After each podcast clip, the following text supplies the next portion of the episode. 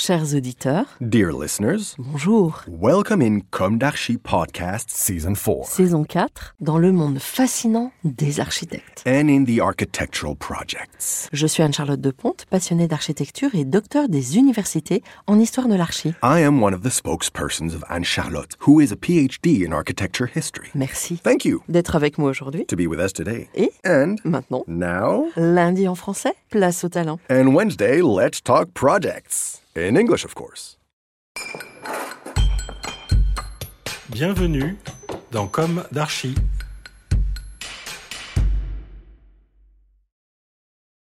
Dear listeners, good morning. This is Esther on behalf of Anne Charlotte.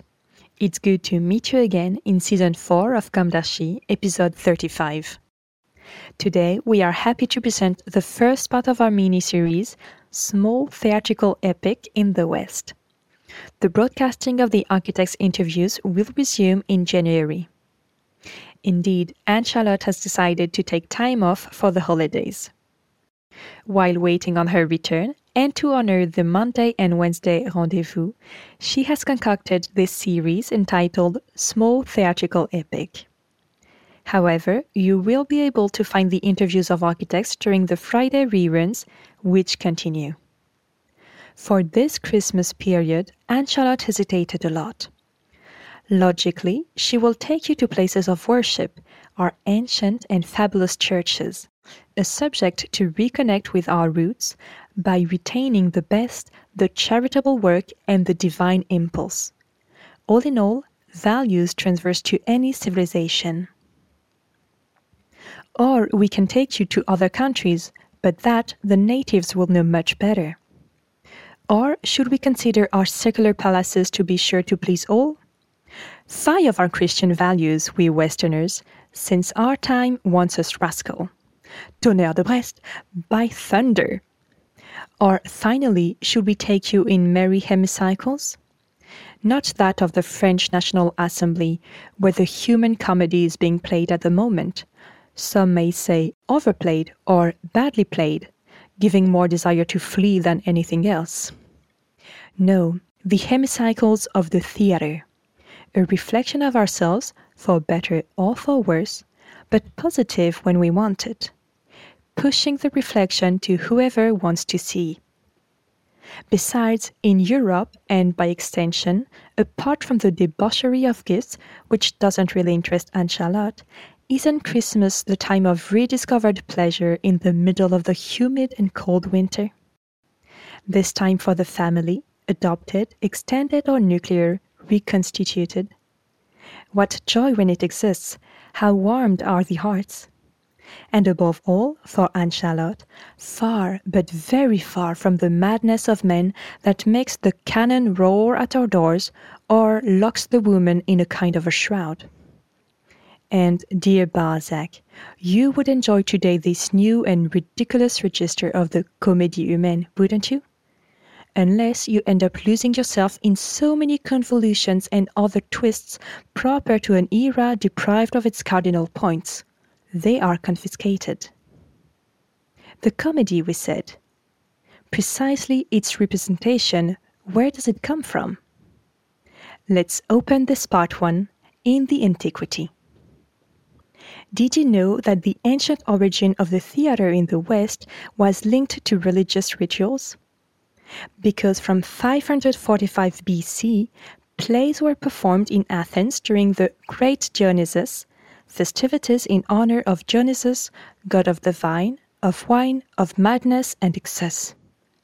The city state initiates and manages these spectacles. It chooses playwrights, it helps with the financing of the spectacle. Moreover, the poets and the actors receive a salary. It is also the city state which allows the poorest to attend the representations. Greek tragedy reached its peak in the 5th century BC, while comedy was born in 486 BC during the Great Dionysia. It seemed that this last one is resulting from the comic games improvised during the phallic processions in the honor of Dionysos. The religion is then, and without any measure compared to our morals, completely disinhibited.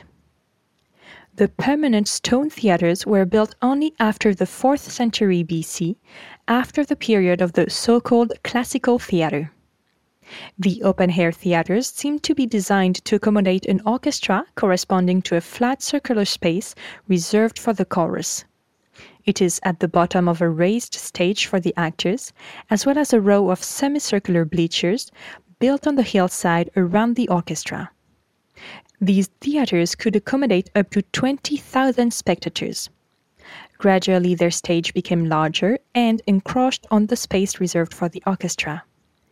The actors, only men, mostly wore ordinary clothes, sometimes suits, but also masks larger than their faces, allowing them to be distinguished and indicating the nature of their character. The dimensions of these theaters forbid any subtle effect, and impose an organized, rigid movement as well as a strong voice. Music and dances are part of the show. This show is probably more similar to opera than modern theater. Ancient Rome also loved the show. It is influenced by Greece, of course. From the 4th century BC, the Roman theater became very important. At the beginning of the empire, the Romans had the right to two days of theater per year.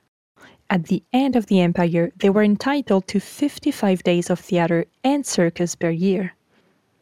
The Roman theater, called Ludi scaenici, scenic games, took its importance in 364 BC when dancers and musicians from Etruria presented a show in front of a scena, stage wall.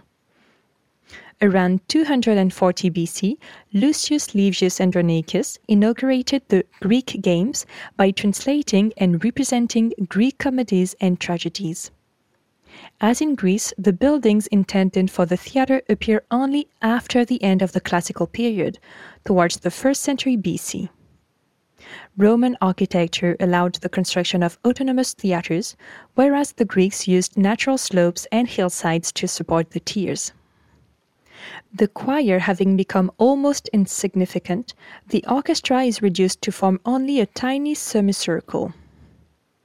Most of the Roman comedies have as a frame a street in front of three houses. The stage, extending on nearly 30 meters wide, is provided with a facade with three sides and three doors. Note the two designs.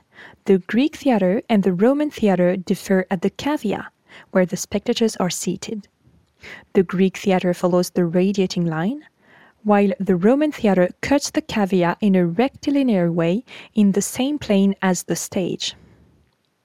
Unlike the ancient Greek theatre, the Roman theatre is mostly a closed building. While the Greek theatre offers spectators a view of the surrounding landscape behind the stage, a stage wall closes the Roman theatre and rises to the same height as the cavea. In the first century BC, the great Roman architectural expert Vitruvius implied that his predecessors knew very precisely how to design a theater for the human voice. According to the rules of mathematics and the methods of music, he writes and adds, they knew how to make the voices coming from the stage reach the ears of the spectators more distinctly and pleasantly by designing theaters according to the laws of science of harmony. The ancients have increased the power of the voice. End of quote. The answer will come from the laws of physics of wave diffraction by stepped surfaces. It has been established for several years that this type of surface can indeed accentuate certain frequencies and attenuate others as for example the case of the microscopic undulations on the wings of a butterfly, which strongly reflect certain colors. What could be more durable than these stone theaters whose remains are still remarkably preserved? What could be more remarkable than the ancient Greek theater of Epidaurus? The theater, which was discovered under the soil of the Peloponnese Peninsula in 1881, has the classic semicircular shape of Greek amphitheaters, with 34 rows of stone seats, to which the Romans added 21 rows. The acoustics are extraordinary. An actor on the stage in the open air can be heard in the back row at a distance of almost 60 meters. Dear listeners, We wish you happy holidays and hope you will be serene and supported. We send special thoughts to those who are alone. As always, thank you for tuning in. Let's meet again next week for a new d'Archi in English. And until then, take care of yourselves. Goodbye.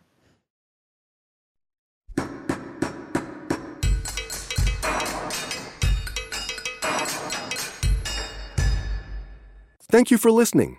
Thanks to Julien Rebours, sound engineer, who is collaborating with us today. Don't forget to tune in to our previews on Instagram at Comme d'Archi Podcast. If you enjoy this podcast, don't hesitate to promote it by giving it five stars and a little comment on Apple Podcast or on your favorite podcast platform. And above all, subscribe to listen to all of our episodes for free. See you soon, and until then, take care of yourself.